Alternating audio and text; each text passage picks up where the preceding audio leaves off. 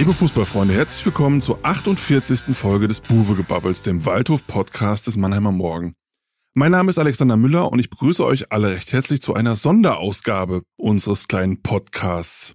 Ja, hier in unserem Studio in der Dudenstraße, es fühlt sich gerade so ein bisschen an, wie auf der ausverkauften Ost, genau in dem Moment, wenn der SV Waldhof ein Tor geschossen hat. Allerdings gibt es keine Bierduschen, aber es ist ganz schön eng und kuschelig warm.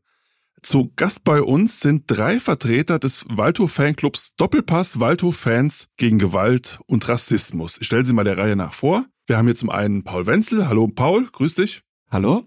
Dann haben wir Max Seefisch. Hallo. Und wir haben Carlo Pedotto Brixner. Hallo Carlo. Hallo.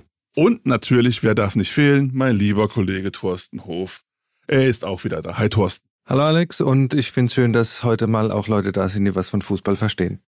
Na, sage ich jetzt mal nichts zu. Ja, Jungs, wie sieht's aus? Ähm, ein kleiner Rückblick vielleicht. Euch gibt's so seit 20 Jahren, 21 Jahren, stimmt's, ja? Wann wurdet ihr gegründet? Wann wurde der Fanclub gegründet? Und äh, was hat den Anlass gegeben, damals den Fanclub zu gründen? Okay, da muss man ein bisschen weit ausholen. Ähm, wir drei waren, sind keine Gründungsmitglieder. Es war tatsächlich der Darius damals mit ein paar Leuten, die heute alle nicht mehr dabei sind. Das war aber 1999 tatsächlich schon. 1999. Also vor 23, wir haben dieses Jahr 23-Jähriges. Anlass war das Spiel gegen St. Pauli damals und ähm, eben die Tatsache, dass man von St. Pauli-Seite aus einen, Fanmarsch geplant hatte und der Wald, den Waldhof da so ein bisschen in so eine rechte Ecke drängen wollte. Und der Darius ähm, hat das irgendwie nicht eingesehen, hat gesagt, hey, auf dem Waldhof, da gibt's ganz viele normale Menschen und äh, wir haben zwar ein schlechtes Image, aber es gibt durchaus ganz viele normale Leute, die zum Waldhof gehen und äh, daraufhin hat er gesagt, hey, da gründen wir jetzt ein, ein, eine Initiative, Doppelpass und marschieren da einfach mit und zeigen, dass es auch ganz normale Menschen gibt. Könnt ihr das so ein bisschen konkretisieren, wie viele Mitglieder ihr habt, wie die Struktur da ist, Frauenanteil oder Dinge, die man da so ein bisschen dazu sagen kann? Also wir sind jetzt mittlerweile doch ein relativ großer Fanclub von, ich glaube, knapp 100 mittlerweile. Ich weiß gar nicht, ähm, ob's die Ultras sind wahrscheinlich schon ein bisschen größer, aber ansonsten, ja, keine Ahnung. Genau, die, äh, wir würde ich mal sagen, sind ein relativ gemischter Fanclub mittlerweile. Ähm, so, ähm, was irgendwie aller Herren Länder und aber das ist eigentlich auch so ein bisschen eher aller Herren Länder. Es ist doch noch relativ äh, männlich geprägt, wobei wir jetzt mittlerweile auch wirklich äh, da zwei, drei aktive, also wirklich so aktive Frauen auch haben. Das sind wir auch sehr, sehr glücklich. Also wir haben insgesamt mehr Frauen noch, aber so richtig auch aktive und das ist, ja, genau. Also es öffnet sich so langsam, so ein bisschen wie die, wie, glaube ich, generell der Fußball. Euch gibt's dann 23 Jahre, wenn ich mich korrigiere. Ähm, wie hat sich denn die Fanszene des SV Waldhof entwickelt über, über, über diesen Zeitraum? Sag ich mal was dazu, ich bin jetzt schon ziemlich lange dabei. Ich bin seit na, 85 gehe ich regelmäßig hin zum Waldhof und äh, ich muss sagen, über die Jahre hat sich da schon sehr viel getan. Also das muss man ja allgemein über die Fernsehen sagen, die da ähm, die Kurven viel hellhöriger geworden sind und was, was Rassismus-Sachen betrifft, auch was äh, Gewalt in Stadien betrifft, aber auch was Themen wie jetzt zum Beispiel äh, Homophobie oder so Sachen betrifft, äh, hat sich das doch schon sehr gewandelt. Und ich muss sagen, die, die, unsere Kurve ist da auch äh, mittlerweile durchaus eine wirklich gute Kurve, die sehr hellhörig ist bei vielen Sachen. Und ich würde mal sagen, neutral ist dann eben. Also es gibt Kurven, die sind natürlich vielleicht eher eine politischen Richtung einzuordnen. Das möchte man beim Waldhof nicht und das ist auch okay.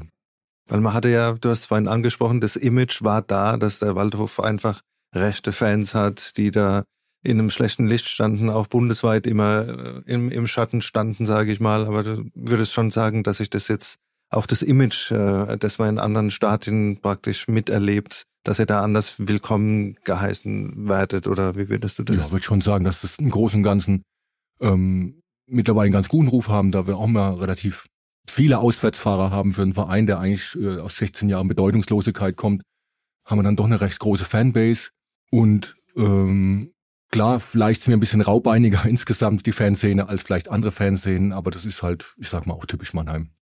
Ja, du hast angesprochen, äh, Auswärtsfahrten, das macht ein Fanclub ja dann auch aus, dass man nicht nur zu Hause ins Stadion geht. Werden die meisten äh, Groundhopper-Punkte bei euch oder was ist das schlimmste Stadion, an das ihr euch äh, erinnern könnt? Also Groundhopper-Punkte müsste ich echt mal überlegen. Das wird wahrscheinlich der Martin sein, oder? Der, der dürfte wahrscheinlich die meisten haben. Der Martin vom Fanprojekt, den kennt ihr ja auch, ähm, der wahrscheinlich die meisten Grounds gesehen hat. Ähm, das schlimmste Stadion, das muss ich mal überlegen. Ähm, da hat man auch schon einiges gesehen. also Hessen-Kassel fand ich schon ziemlich scheiße. So, also das, dieses ganze, das ist so, so, so ein zusammengewürfeltes Ding. Das, da hat man so das Gefühl, da ist so ein, wie so ein Lego-Ding, eins zusammengebaut, aber da ist überhaupt kein einzelnes Stadion. Das war schon, äh, Freiburg war früher, oder? Auch furchtbar und äh, Ulm, oder? Ist Ulm nicht so, so, so total flach gewesen? Oder, oder ist, ist es immer noch? Ich weiß schon, die sind auch schon lange nicht mehr weg. Aber ich glaube, das waren schon ziemlich. Vor allem haben die Ulmer haben ja den Spatz bekannt, den bekannten Spatz. Und der bekannte Spatz hat ja mal den damaligen Trainer Gerd Deis so provoziert, dass der Gerd Deis dem Spatz fast an die Wäsche wollte. Weil das ist ja eine legendäre Geschichte. Die, die kenne ich gar nicht. Ja, doch. ja, der war immer hinter der Trainerbank und hat dem echt äh, so ist dem so heute, auf die Heute Nerven verliert er. Heute verliert ihr. Okay, aber an Ulm habe ich auch fürchterliche Erinnerungen und Reutlingen ist ein ähnliches Stadion. Also da hat man das Gefühl, da steht man auf der, der obersten Stufe und hat das Gefühl, man steht im Kopf trotzdem noch unterhalb der Grasnarbe. Also das ist wirklich unglaublich. Ja, ihr seid ja sogar ein, ähm, ein preisgekrönter Fanclub. Ihr habt den, äh, den Julius Hirsch Preis bekommen vom DFB. Das ist ein äh, Preis, den der DFB verleiht ähm, für das Engagement gegen Rassismus in Fanszenen. 2011 habt ihr den bekommen. Ähm, was sind denn so Aktionen, die ihr die ihr macht? Also wenn ihr nicht im Fußballstadion unterwegs seid, ihr seid ja ein bisschen breiter aufgestellt auch. Also ich glaube, die, ich meine erstmal die Hauptaktion ist sind so wirklich, also erstmal, wir sind in allererster Linie einfach, äh, äh, würde ich mal sagen, ein Haufen Leute, die gern zum Waldhof gehen. Ja, also unser Hauptding ist wirklich, wir gehen zum Fußball. Ja, wir ganz viele irgendwie, wir stellen jedes Mal einen Auswärtsbus. Also das solche Sachen. Das wäre vielleicht auch die erste Aktion, so dass wir irgendwie gucken und gerade bei den Auswärtsbussen äh, da fahren auch viele Nicht-Doppelpassler mit, also sowas irgendwie, so Fanarbeit. Ähm, wir sind beim Pro-Waldhof engagiert. Ähm, wir haben halt damals, ähm, also was heißt wir, damals war ich noch nicht dabei, aber die äh, Otto Siffling Ausstellung gemacht. Das ist, glaube ich, auch ein, ein großes Ding gewesen, so ein praktisch wie so ein erstes, ich würde jetzt mal sagen, Waldhof Museum, ja, oder so, so in der Art. Das war auch eine Heidenarbeit mit irgendwelchen Archiven in Polen und äh, hast nicht gesehen, ja, genau. Ähm, genau, also das ist so einfach wirklich so eine intensive Fanarbeit. Ähm, ich meine, bei uns der Darius, der ist ja auch im Aufsichtsrat vom vom e.V. Was haben wir noch gemacht? Ach so, wir haben ja jetzt auch ähm, genau, äh, als wir vor drei Jahren unser 20-jähriges Jubiläum hatten, haben wir auch so eine Art eine Woche lang so eine Art Waldhof-Museum mit alten Eintrittskarten, mit alten Trikots, mit Kicker von 1900, was weiß ich, 35 äh, und so äh, ausgestellt. Ja, also das ist, glaube ich, schon eine ganze Menge. Ich vielleicht noch kurz ergänzen, genau. Die ersten Aktionen, die wir gemacht haben, war tatsächlich das Torwandschießen auch beim Max-Josef-Straßenfest, wo wir uns auch mal präsentieren. Ja, und ansonsten, wie der Paul sagt, ganz viel ähm, sprechen mit den Leuten einfach. Einfach präsent sein, äh, die Fahne hochhalten, sage ich mal, und da erreicht man eigentlich schon ganz viel. Wenn man dann, man hat ja auch Vorurteile gegen uns, dass man es in so eine politische Ecke drängen will. Und das, wir sind nicht politisch, tatsächlich. Also ich glaube, bei uns kann jeder von, äh, von jeder äh, demokratischen Partei an, äh, angehörig sein und das interessiert uns auch weiter nicht. Ob da jemand CDU ist oder äh, zu den Linken geht, wissen wir auch nicht von den Leuten. Genau, uns geht es einfach drum, wir bleiben im Gespräch. Ja, jetzt verleiht ihr seit 2019 ja auch einen Preis. Da geht es um den Barackler des Jahres. Bisherige Preisträger waren äh, Ex-Trainer Bernhard Rares, der Sören Runke, jetzt mittlerweile Pro Waldhof-Chef und dann auch der Martin Willig, ist ja vorhin schon angesprochen worden als, als Top Groundhopper vom Fanprojekt. Es geht auf September zu. Äh, steht schon jemand zur Wahl? Habt ihr schon Gedanken gemacht? Und was sind die Kriterien, um Barackler des Jahres zu sein? Muss man unbedingt in der oberen Riedstraße seinen Wohnsitz haben oder geht es ein äh, bisschen drüber hinaus? Nee, also Barackler des Jahres ist der Preis für besonderes Engagement um den Waldhof. Ähm, da kann wirklich alles Mögliche dabei sein und Gedanken haben wir uns auch schon gemacht. Wir stellen auch intern schon Listen auf, wo dann abgestimmt werden kann. Aber alles mit der Zeit. Der Warakler des Jahres wird wieder offiziell von uns bekannt gegeben und da freuen wir uns auch schon wieder drauf, diesen Preis vergeben zu dürfen. Wann, wann ist die Bekanntgabe? Wann wird die sein? Ungefähr? Wisst ihr das schon? Ich denke mal so im Oktober wiederum. Da wird wieder was sein, dann machen wir wieder was und dann wird der Barakler des Jahres wieder bekannt gegeben. Ja, ihr seid ja auch Podcast-Kollegen. Ähm, Doppelpass on Air. Kennen bestimmt äh, die allermeisten Waldhof-Fans. Ähm, Interviews mit Trainern, Spielern, Funktionären vom SV Waldhof. Da hören wir auch immer zu. Genau. Und ähm, ja, wie lange macht ihr das schon? Das machen wir eben auch gleich mit dem zu Beginn. Ähm, ähm, also Gründung war jetzt 99 und dann seit 2000 haben wir da damit angefangen. Und ich glaube, angefangen hat einfach, dass ähm, wir uns hingehockt haben und irgendwie über den Waldhof gebabbelt haben. Also so ein bisschen, äh, sag ich mal, wie ihr eigentlich. Ähm, irgendwie so Fans untereinander, wie fand man das letzte Spiel, äh, was, was läuft gerade fantechnisch ähm, und so weiter. Und das hat sich dann irgendwie so ergeben, ich weiß schon gar nicht mehr wie, dass halt tatsächlich, ich weiß gar nicht, ob man den Namen noch aussprechen darf, aber der Selim Teber als erster äh, äh, Studiogast. Dem war die Premiere, okay. Genau, genau. Selim Teber war die Premiere. Ähm, genau. Ähm, der war dann so da und ähm, ich glaube, das ist damals ganz gut angekommen. Das war irgendwie so, also es war praktisch ja noch so diese Vor-Podcast-Zeit, also tatsächlich noch so klassisches Radio. Ja, und dann hat sich das irgendwie so weiterentwickelt. Dann, ja, kam immer mehr und dann und dann wurde es halt auch irgendwann, ähm, wie soll ich denn sagen, äh, dann dann waren auch schon, sag ich mal, Präsidenten, die unbedingt auch rein wollten, um ihr Statement. Also wir hatten das mal ohne, gell? Äh, wir sagen jetzt keine Namen und so. Der wollte dann unbedingt in die Sendung rein. Also wir waren mitten in der Sendung, wurden angerufen und wie Uli Hoeneß beim Doppelpass, beim Original Doppelpass auf DSF Sport 1. Ehrlich? Der ruft ja da auch schon mal an, genau, so ist das ein bisschen. ja, so ungefähr war das und äh, äh, wollte das so, ich glaube, der wollte sich so ein bisschen in dem Präsidentschaftswahlkampf äh, äh, damals äh, so positionieren. Ähm, ja, das war irgendwie, glaube ich, eine ganz, ganz schöne Sache, irgendwie so die, die Fans da so mit reinzubringen. Es ist ja ein Ding, so die Fans stellen ihre Fragen und wir gucken, dass wir es irgendwie weitergeben. Genau. Könnt ihr sagen, wie viele Sendungen es mittlerweile schon gibt und wo kann man euch hören? Also, man kann uns hören natürlich immer beim Bermuda-Funk. Ähm, das wird dann auch meistens so drei, vier Mal im Monat noch ausgestrahlt. Mittlerweile wie viel Sendungen? 2000, wir haben jetzt äh, 2022, ne, sagen wir mal, also 22 Jahre, sagen wir mal 10 Sendungen pro plus minus pro Jahr. Also wahrscheinlich sind wir schon bei 210, 220 circa. Und hören kann man uns bei unser, äh, kann man uns äh, auf unserer Website. Da haben wir auch alle, alle alten Folgen. Also wenn ihr ihr wieder mal Ivo und Dash hören wollt, die alten, alte Garde, dann seid ihr da Doppelpass on Air Classics sozusagen. Dann. Genau, genau. Ja. Ja, wenn man das jetzt 20 Jahre lang macht, da gibt's ja bestimmt äh, Gesprächspartner, die angenehmer waren und die ein bisschen weniger angenehm waren, gehe ich mal von aus. Ähm, wenn ihr mal ein bisschen aus dem Nähkästchen plaudert, wer war denn so der netteste? Der netteste Mensch, der bei euch jemals bei Doppelpass on Air in der Sendung war? Also, ich meine, wer einfach, äh, ich meine, wer immer ein super Typ ist, ist Cello Sega. Das, ich glaube, das braucht man nicht irgendwie. Ähm, ich glaube, das ist jedem klar. Wer auch, also so, ich bin ja jetzt seit fünf, nee, seit sieben Jahren, glaube ich, schon dabei. Ähm, also was, wer super war, war der Hanno. Einfach, das war ein richtig cooler Typ, äh, ganz entspannt, ganz bodenständig und so. Hanno Balic. Ne? Genau, Hanno Balic, genau, Entschuldigung. Ähm, genau, Hanno Balic, das war schon auf jeden Fall sehr, sehr interessant, auch ähm, was er alles erzählt hat. Ich weiß noch, da irgendwie so sein, der ist ja dann von Waldhof damals zum FC Köln, glaube ich, gewechselt. Und da hat er irgendwie erzählt, dass so sein, ähm, sein Vater, der, ich glaube, der, der Vater ist irgendwie Lehrer und hat dann gesagt, du, Hanno, da brauchst du ja keinen, brauchst du keinen Spielerberater und so, ich mach das für dich, ja. Und er dachte, ja, irgendwie, keine Ahnung, ob das so die beste Idee ist. Und dann hat er sich irgendwie doch einen Spielerberater geholt und hat dann gesagt, du Vater, schreib mal auf, was du verhandelt hättest, ja, irgendwie so.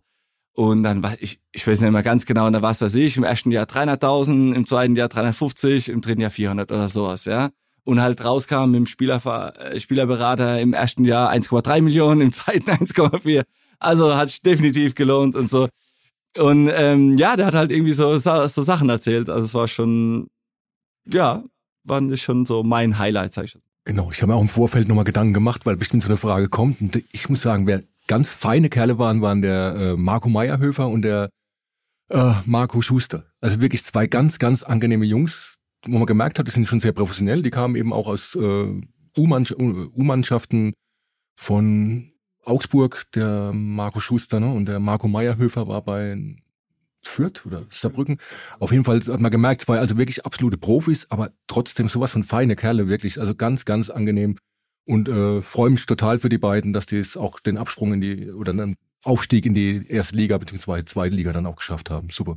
So, und am anderen Ende des Spektrums, jetzt vielleicht, ihr müsst ja nicht unbedingt Namen nennen, aber gab es mal äh, Situationen, wo es wirklich schwer war, wo der, der Gesprächspartner vielleicht auch sehr einsilbig war oder wo er hinterher gesagt hat, hm, also das war, glaube ich, das erste oder das letzte Mal, hatten wir auch schon hier äh, Beispiele, aber äh, wenn ihr schon uns so weit voraus seid, was die Folgen betrifft, da war ja sicher auch was ähnliches dabei. Also ich würde, denke ich mal, für uns sprechen und würde sagen, Verantwortliche, die vom Spielbetrieb hinweg sind, die sind immer etwas, äh, die sind immer etwas schwierig, ähm, weil die halt aufpassen müssen, was sie sagen, beziehungsweise sie sagen viel, aber sagen halt nichts. Da muss man immer dann so ein bisschen nachkitzeln, um da eine halbwegs Antwort zu kriegen, würde ich mal so sagen. Ähm, aber sonst geht's eigentlich. Also wir haben jetzt keinen, wo wir wirklich sagen würden, den würden wir jetzt definitiv gar nicht mehr einladen. Also, aber Verantwortliche sind schon immer sehr, sehr anstrengend. Mir fällt da noch einer ein. Ah, ich, er wird es nicht übel nehmen, wenn man sagt. Der Nico Jülich, der muss auch so recht einsilbig gewesen sein damals. Noch als ganz junger Kerl. Ich war da selber nicht dabei, aber ich weiß noch, der Darius und der Ivo haben gesagt, mein Gott, dem muss man wirklich jedes Wort aus der Nase ziehen. Der war so, weiß nicht, ob es unbeholfen ist, aber so, der, der wusste nichts richtig mit anzufangen. Also ich glaube, dass man bei, bei ähm, Ausbildungsvereinen, die, die eben gute, äh, heißt, eine gute Jugendarbeit haben, da auch schon anders drauf vorbereitet wird, als jetzt vielleicht, wenn man mal Waldhof in der, in der U spielt. Gut, der ist jetzt beim VfR in der nächsten Saison. Da gucken wir mal, wenn wir uns da wieder genauer drum kümmern, ob wir da ein bisschen was rauskriegen dann von ihm. Mir fällt noch, ähm, das, äh, das lass ich mal, da lass ich mal den Namen offen. So, das war äh, letztens, da hatten wir auch so, ein, so eine, so eine Classic-Sendung mit ehemaligen Spielern und da waren da schon auch einige äh, der eine dabei, der so wirklich Verschwörungstheorien, warum der Waldhof damals, äh, wann wären wir fast aufgestiegen? 2001, gell? War doch das, ich glaube, 2001 oder 2002, genau. Nürnberg und da wirklich so die besten Verschwörungstheorien. Also es war eigentlich, es war eigentlich ganz lustig, so, aber ähm, genau und dass er dann auch in von anderen Vereinen gehört haben, die gesagt haben, ja die Schiedsrichter hätten da irgendwie wären bestochen worden und ich, ich wusste gar nicht mehr, was ich fragen sollte. So irgendwie, wir wollten irgendwie noch schnell so immer die Kurve kriegen mit ihm und in andere Bahnen, aber er war nicht mehr von abzubringen. Aber es war auch ganz amüsant. Okay, gehen wir mal wieder zurück ins äh, Stadion, was ja auch nicht immer ganz unproblematisch ist. Äh, wenn wir jetzt zum Beispiel auf das erste Saisonspiel gegen Viktoria Köln schauen, ist ja so dieser Konflikt zwischen der Spielbetriebs GmbH und der organisierten Fanszene wieder so ein bisschen hochgekocht. Wir haben ja dann das Transparent gesehen, wo dann über die ganze Osttribüne eine E-Mail mehr oder weniger veröffentlicht wurde, um die heiß gestritten wurde im Vorfeld. Äh, es ging ja da auch um diesen geplatzten Kooperationsvertrag, aber jetzt einfach auch mal generell, ohne an die Details dann auch zu gehen, aus eurer Sicht, ist das Verhältnis da überhaupt noch zu kitten oder muss man gucken, dass man da so eine Kooperation, so ein, so ein Miteinander hinkriegt, das vielleicht halbwegs konfliktfrei ist oder wie seht ihr da die zukünftige Entwicklung?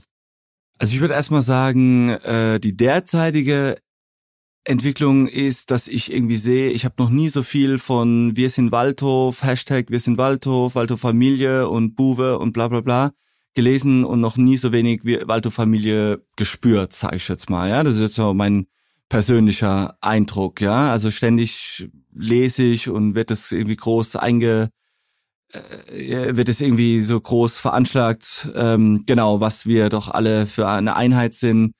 Jo. Ähm, ich glaube immer, dass es einfach darum geht, dass die Personen, die wirklich am längeren Hebel sind, und das ist nun mal einfach sitzen, das ist nun mal die Spielbetriebs GmbH, die hat einfach die Möglichkeit, ähm, eben da das Verhältnis zu verändern. Das ist ganz klar.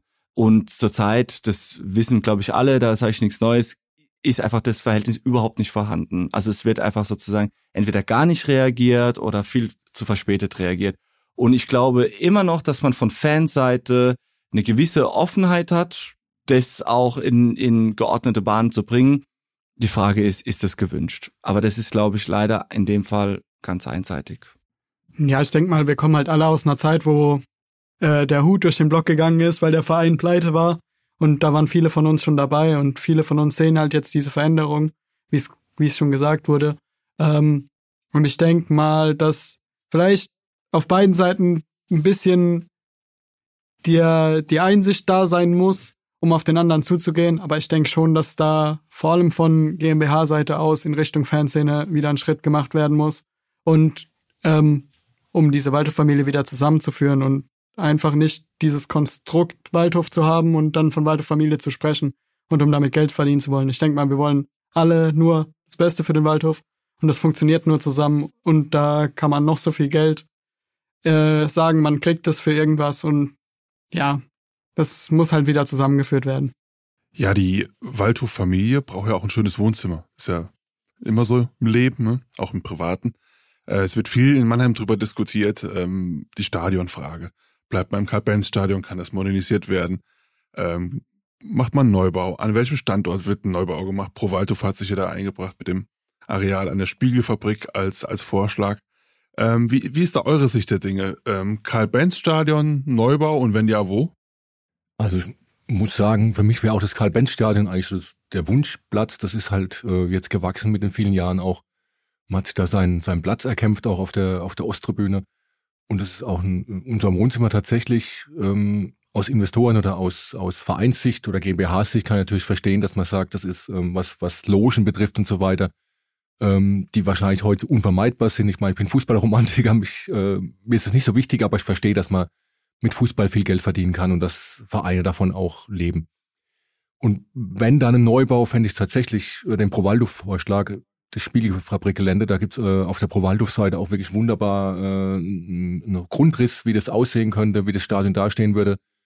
Ähm, Parkplätze wären tatsächlich auch vorhanden und aber was Provaldo aussagte, man, man überlegt, dass die Leute eben besser mit dem Fahrrad oder mit der Straßenbahn zum, zum Spiel kommen sollten, sind da die idealen Voraussetzungen eben gegeben. Und auch wieder als Fußballromantiker ein Stadion in der Stadt ist einfach, hat einfach mehr Seele als, wir waren jetzt gerade wieder in Paderborn am Wochenende. Da steht so ein Ding auf der Wiese, nebendran sind die Kühe. Das fand ich auch ganz noch unterhaltsam, aber ähm, es ist einfach seelenlos. Und das hat mein Mainz damals, war einer von euch beiden dabei, war mal ähm, auch gesehen, dieses, dieses Stadion auf der grünen Wiese, das hat überhaupt kein Herz. Das, das kann überall stehen. Ne? Das ist dann, hat mit dem Verein relativ wenig zu tun. Und Lutzenberg ist halt noch das Schöne, es ist tatsächlich ganz nah an den Wurzeln beim Schlammloch und, und beim Sandacker da hinten. Kerngebiet, genau. Genau, Kerngebiet Waldhof. Also der Romantiker in mir wird auch am liebsten das Karl-Benz-Stadion behalten, aber ich sehe es leider irgendwo nicht in der Möglichkeit, das zu sanieren, dass es sich lohnt. Ähm, aber dann Neubau, dann bitte Spiegelfabrik und dann zurück zu den Wurzeln und da draus was machen. Kann man das Gelände ja auch ein bisschen mitnehmen, das so ein bisschen als Waldhofgelände dann sozusagen machen. Dann würde ich das schon präferieren als Stadt. Das andere, der andere Standort ist, glaube ich, neben der SAP-Arena. Das will wo, die Stadt nicht. Oder wo, oder wo war mal im Gespräch auf jeden Fall. Ein Parkplatz an der A656 genau. ist auch noch im Gespräch. Genau, und ich weiß nicht, das wäre für mich irgendwie nicht Waldhofmäßig. Also dann lieber wirklich Spiegelfabrik. Ja, ich kann mich da nur anschließen. Ähm, also ich habe vier Jahre in Mainz studiert, also kenne das auch und es war, ich war genau in der Zeit dort, wo auch das Stadion dann gebaut wurde und ich kann wirklich sagen, die Mainzer, das ist wirklich eine fußballverrückte Stadt ähm, und es wird eigentlich extrem schlecht angenommen und das, obwohl eigentlich Mainz äh, ja jetzt mittlerweile, ich weiß gar nicht wie lange, 20 Jahre oder so schon mittlerweile in der Bundesliga sind, ähm, ist es wirklich immer noch Thema und es wird immer noch von dem schönen Bruchwegstadion, wo wir ja, glaube ich, auch vor paar Jahren mal wieder gegen Mainz 2 gespielt haben. Ähm, ja, also es wäre halt wieder Genau, daher Karl-Benz-Stadion oder Spiegel. Ja, schauen wir mal ins Stadion, vielleicht dann auch nochmal zum Beispiel beim Heimspiel gegen Aue wurden ja äh, auf den Eckbahnen die Regenbogenfahnen aufgezogen. Wir haben drüber berichtet, wir haben zum Teil bei Facebook so erschreckende Kommentare dazu gehabt. Äh, wie erklärt ihr euch das, dass das immer noch so ein großes Thema sein kann? Das ist ja auch so ein bisschen das Thema, wofür ihr steht, gerade für diese Vielfalt äh, gegen Rassismus und gegen Diskriminierung von, von Gruppen. Also es ist erstaunlich, dass das immer noch so ein Reizthema ist. So ist es zumindest bei uns angekommen. Und wenn man sich da einige Kommentare anschaut, da läuft einem dann doch eiskalt den Rücken runter. Und da sagt man vielleicht, vielleicht war es dann gerade gut, so eine Aktion mal zu starten. Ja, ich glaube, das ist halt äh, ein gesellschaftliches Thema. Ich meine, ich weiß nicht, ob ich jetzt zu weit gehe, aber ich meine, es ist ja schon so ein gewisser Kulturkampf, der sich irgendwie gerade so oder so gefühlt, also auf jeden Fall in Amerika merkt man das ja ganz besonders. Und äh, da gibt's eben einfach zurzeit so Themen, was weiß ich, wie Gendern, ähm, ja, ähm, in USA ja ganz stark gerade, was ich, Abtreibung und wahrscheinlich dann hier in so, in so einem äh, Mikrokosmos halt eben gerade Homosexualität oder oder eben halt Vielfalt. Ähm, ich glaube, das ist ein Thema, was sehr greifbar ist und wo die Leute ganz schnell eine Meinung zu haben, ja. Und ich glaube, dass es da, weiß gar nicht, ob die Leute dann, ja, und ich glaube, das ist einfach sehr, sehr einfach, sozusagen, um da so eine, so eine generelle vielleicht Unzufriedenheit auszudrücken. Deswegen finde ich das eine schöne Aktion, einfach zu zeigen, äh, für was wir stehen. Und also wir zum Beispiel als Doppelpass, uns geht's einfach darum, also das Wichtigste und das äh, ist einfach eine offene äh, ist einfach eine offene Kurve. Mehr ist es nicht, nicht mehr, nicht weniger. Wir setzen uns nicht besonders äh, äh, irgendwie für ein, ein Thema ein, sondern uns ist einfach wichtig, hey, du willst zum Waldhof kommen und du willst dich irgendwie, ja, dann, dann mach mit, irgendwie, engagier dich oder was weiß ich, mach Stimmung und basta. Und was du irgendwie, äh, ja, was deine sexuelle Orientierung ist oder was weiß ich, dein Hintergrund, jo. Ja, möchte auch noch kurz was dazu sagen. Ich beschäftige mich auch viel äh, beruflich damit, eben mit so Themen. Und ich kann diesen ganzen Hass dann da teilweise auch nicht verstehen. Also weil es ist ja wirklich teilweise richtig unter der Gürtellinie. Ähm, man kann bestimmt darüber streiten, ob das im Fußballstadion sein muss das kann ich akzeptieren, aber ähm, dann so richtig wüst zu werden, das finde ich völlig unangebracht. Und ich muss auch sagen, ich weiß nicht, was, wovor die Leute eigentlich Angst haben. Und wie der Paul eben auch schon sagte, ähm, im Endeffekt geht es darum, wir wollen eine offene Kurve sein. Wir haben auch Leute um uns herumstehen, die gehören nicht zu Doppelpass, aber die eindeutig in, in diese äh, Queer-Szene reingehören und die bei uns genauso herzlich willkommen sind im Stadion wie jeder andere auch und jeder andere. Ähm, von daher ja, wirklich schade. Was mir aber aufgefallen ist beim Instagram-Account vom, vom SV Waldhof, waren auch über 3600 Likes schon angegeben, gegenüber vielleicht, na, sagen wir mal 50 Kommentaren. Dass viele Leute, glaube ich, da auch einfach trollen dann einfach vielleicht auch ähm, noch Leute dazuholen hier, schreiben mal einen Kommentar rein und so. Das weiß ich eben auch aus dem geschäftlichen oder aus dem beruflichen Kontext, dass das oft so ist. Vielleicht aber noch äh, trotzdem eine Sache, weil das habt ihr ja auch, äh, ihr habt ja auch vorhin gefragt, wie ist so das Verhältnis zwischen Spielbetriebs GmbH und Fans und so weiter. Und vielleicht ist es halt auch manchmal, was dem einen oder anderen Fan, äh, also ohne das jetzt entschuldigen zu wollen, weil solche Kommentare gehen natürlich gar nicht, aber du redest nicht mit den eigenen Fans, aber bringst dann sozusagen eine, eine Aktion für Vielfalt und Toleranz, ja. Und das wäre halt, glaube ich, irgendwie, glaube ich, stimmt's da manchmal ähm, äh, nicht von dem sozusagen das, was gelebt wird und, und was du konkret erfährst, ja, und dem, was dann sozusagen mit einer medienwirksamen öffentlichen Aktion gezeigt wird. Vielleicht ist das auch ein Grund, warum viele äh, sich da vor den Kopf gestoßen fühlen, oder? Ja. Gut, kommen wir nochmal zurück zum Sportlichen.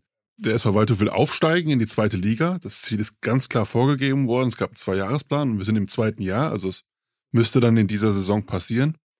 Ähm, wie ist es so aus, aus Fansicht? Ähm, ist die zweite Liga eigentlich wirklich so ein Sehnsuchtsziel äh, oder, oder kann man auch sich vorstellen, in der dritten Liga, da gefällt es einem auch ganz gut?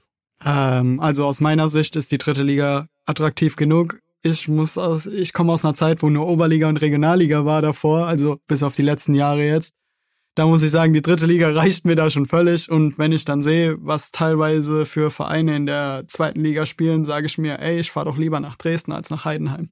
Ja, aber man fährt ja auch nach Ferl und äh, Oldenburg oder so. Von dem her, also ich kann mich da ganz gut mit anfreunden, aufzusteigen. Ich weiß nicht, ob man das so ganz krass offensiv, also ausgeben muss. Äh, ich finde, man setzt sich dadurch extrem unter Druck, aber gut. Ähm, doch, also ich hätte, ich würde mich freuen. Ich, ich komme aus der Zeit, wo wir unter Uwe Rapolda äh, noch ähm, irgendwie Gladbach und was weiß ich aus dem Stadion gekickt haben. Das war schon irgendwie toll. Gerade letztes Jahr war noch Bremen und Schalke da.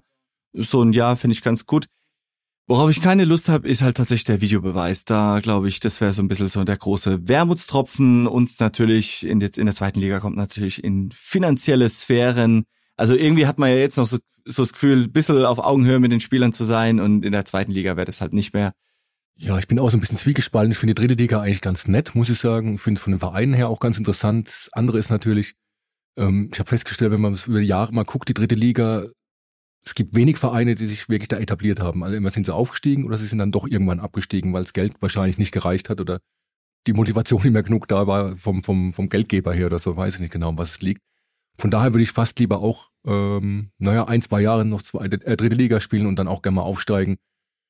Ähm, aber auch da ist die Gefahr, sieht man ja auch immer wieder, äh, Mannschaften, die aus der zweiten Liga absteigen, werden oft ganz durch, schnell durchgereicht in die, Ober äh, in die Regionalliga wieder dann. Ne? Also von daher, aber zweite Liga habe ich schon auch auf Dauer gesehen, fast lieber. Ja, da schauen wir einfach mal, was die Saison bringt und wo der SV Waldorf am Ende steht. Und Ende ist auch das äh, Stichwort, weil wir kommen jetzt auch langsam zum Ende dieser Podcast-Folge. Wobei wir da natürlich nicht noch das eine vergessen wollen, was so im Fanclub so richtig auf den Nägeln brennt. Ist es zum Beispiel, dass es endlich mal den Weinscholle im Stadion gibt? Ich bin nicht so der Schauletrinker, mir reicht das Bier. Ich finde find es nett, dass es wieder Vollbier gibt, wobei wir auch schon festgestellt haben, ähm, dadurch, dass die Leute jahrelang gewohnt waren, sich vor dem, vor dem Stadion schon ein bisschen zu betrinken oder anzutrinken, ähm, diese Tradition hat nicht nachgelassen und die dringen dann im Stadion eben weiter und dann ist es schon der eine oder andere vielleicht auch mal ein bisschen über, über, Eins, über Getränke zu viel, Kaltgetränke zu viel. Was mir wirklich wünschen würde, ähm, wäre das das Catering mal ein bisschen besser. Ich meine, also auf der Ost ist es tatsächlich als katastrophal. Und mein Vorschlag wäre zum Beispiel, dass man sagt, man, man hat zwei, drei Stände, wo es eben nur Getränke gibt zum Beispiel. Also wenn man da steht man teilweise wirklich Viertelstunde, 20 Minuten oder eine Pause noch länger. Ne? Das wäre so mein großer Wunsch. Ähm, tatsächlicher Wunsch. So an sich fällt mir jetzt nur ein, den Wunsch, den es auch schon seit Jahren gibt, die Ost endlich mal zu einer Stehplatzturbine umzubauen ähm, und endlich die Sitze verschwinden zu lassen, weil die stören dann halt ab und zu doch schon mal ein wenig und so ein schöner Wellenbrecher zum Anlehnen ist dann doch ganz gemütlich. Also ich glaube, das ist das äh, Wichtigste, wurde gesagt, äh, gescheite sozusagen äh, irgendwie, dass wir weniger Ansch äh, Anstehzeiten beim Bier kaufen und eine Stehtribüne. Ich glaube, dem kann ich nichts hinzuzufügen. Hinzu, dem habe ich nichts hinzuzufügen. So. Ja, Paul, Max und Carlo, vielen Dank, dass ihr hier gewesen seid. Das war's dann auch wieder mit der heutigen Folge und wir freuen uns wie immer auf euer Feedback und weitere Ideen. Schreibt am besten an podcast.marmo.de und folgt uns auf Facebook oder Instagram. Lasst uns ein Abo da, damit ihr auch in Zukunft keine Folge mehr verpasst. Und wenn ihr an Eishockey interessiert seid, hört doch mal beim Adlercheck unserer Kollegen Christian Rotter und Philipp Köhl rein. Tschüss, bis zum nächsten Mal am 14. September nach dem Auswärtsspiel in Ingolstadt, sagt Alex Müller. Und Thorsten Hof, bis dann. Ciao. Ein Podcast des Mannheimer Morgen.